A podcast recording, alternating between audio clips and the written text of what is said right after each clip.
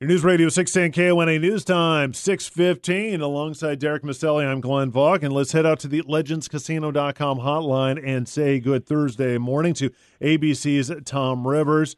Uh, Tom, you know, there are just some things that you can kind of count on in life death, taxes, and North Korea getting a lot of people's quills up. I know that a lot of people are focused because they've been doing missile testing as of recent, but it sounds like North Korea is maybe trying to reach out to their brothers to the south a little bit. Yeah, it's kind of a kind of a mixed picture. You're absolutely right. Six months, no missile tests. Now we've had what three tests in the past what week or ten days.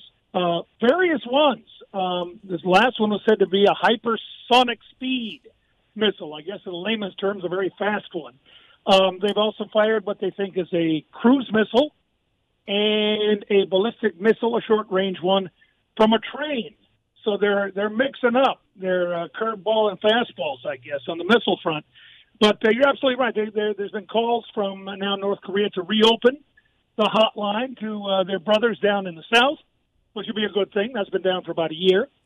Um, so a little bit of movement there. Uh, but again, with the U.S., uh, Pyongyang is basically saying, no, we don't want to talk to you. And the Biden administration says, let's have talks. They can be uh, uh, non-conditional. Let's, let's, uh, and the response from North Korea is, no, we don't trust you. Doesn't matter if it's Democrat or Republican in there. Uh, it's always the same. So, you know, no movement on that two and a half year stalemate. Have seen very, very little of any, absolutely any progress. Tom, in the past, we have seen deals or arrangements or agreements of sorts worked out between the United States and North Korea when there's a little bit of aid involved. Uh, I mean, have we seen anything that there's an indication of uh, the U.S. trying to sweeten the deal with food aid or other types of assistance to really try and bring North Korean leadership to the bargaining table here?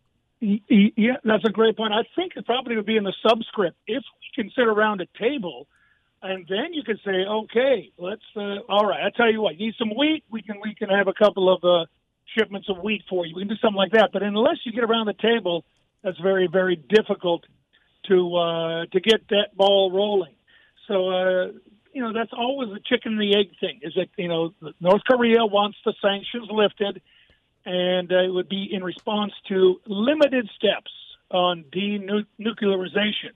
And again, the problem is Washington, Pyongyang cannot find common ground and saying, all right, do this step and then you get this sanction, and do this step and you can get this one lifted. Uh, there's zero agreement. Hence, we're in a stalemate and it's going absolutely nowhere.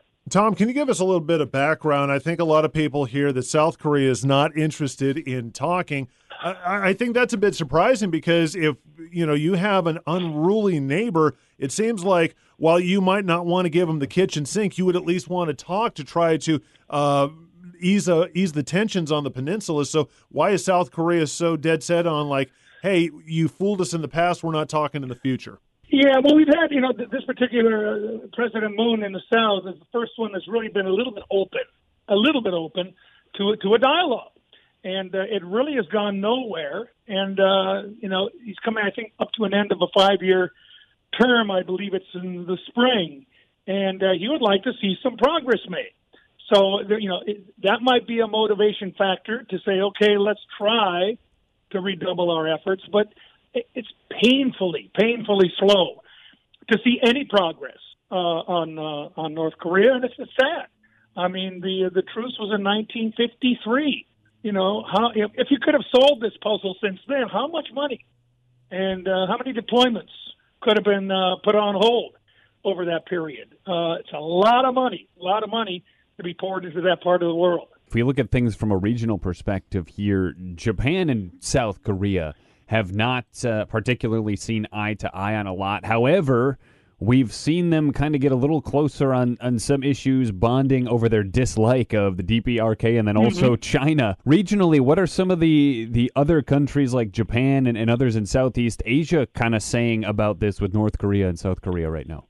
Again, you know, go back a couple of years as far away as Guam. Uh, they were they were worried that maybe the North Koreans could have uh, something that could hit them.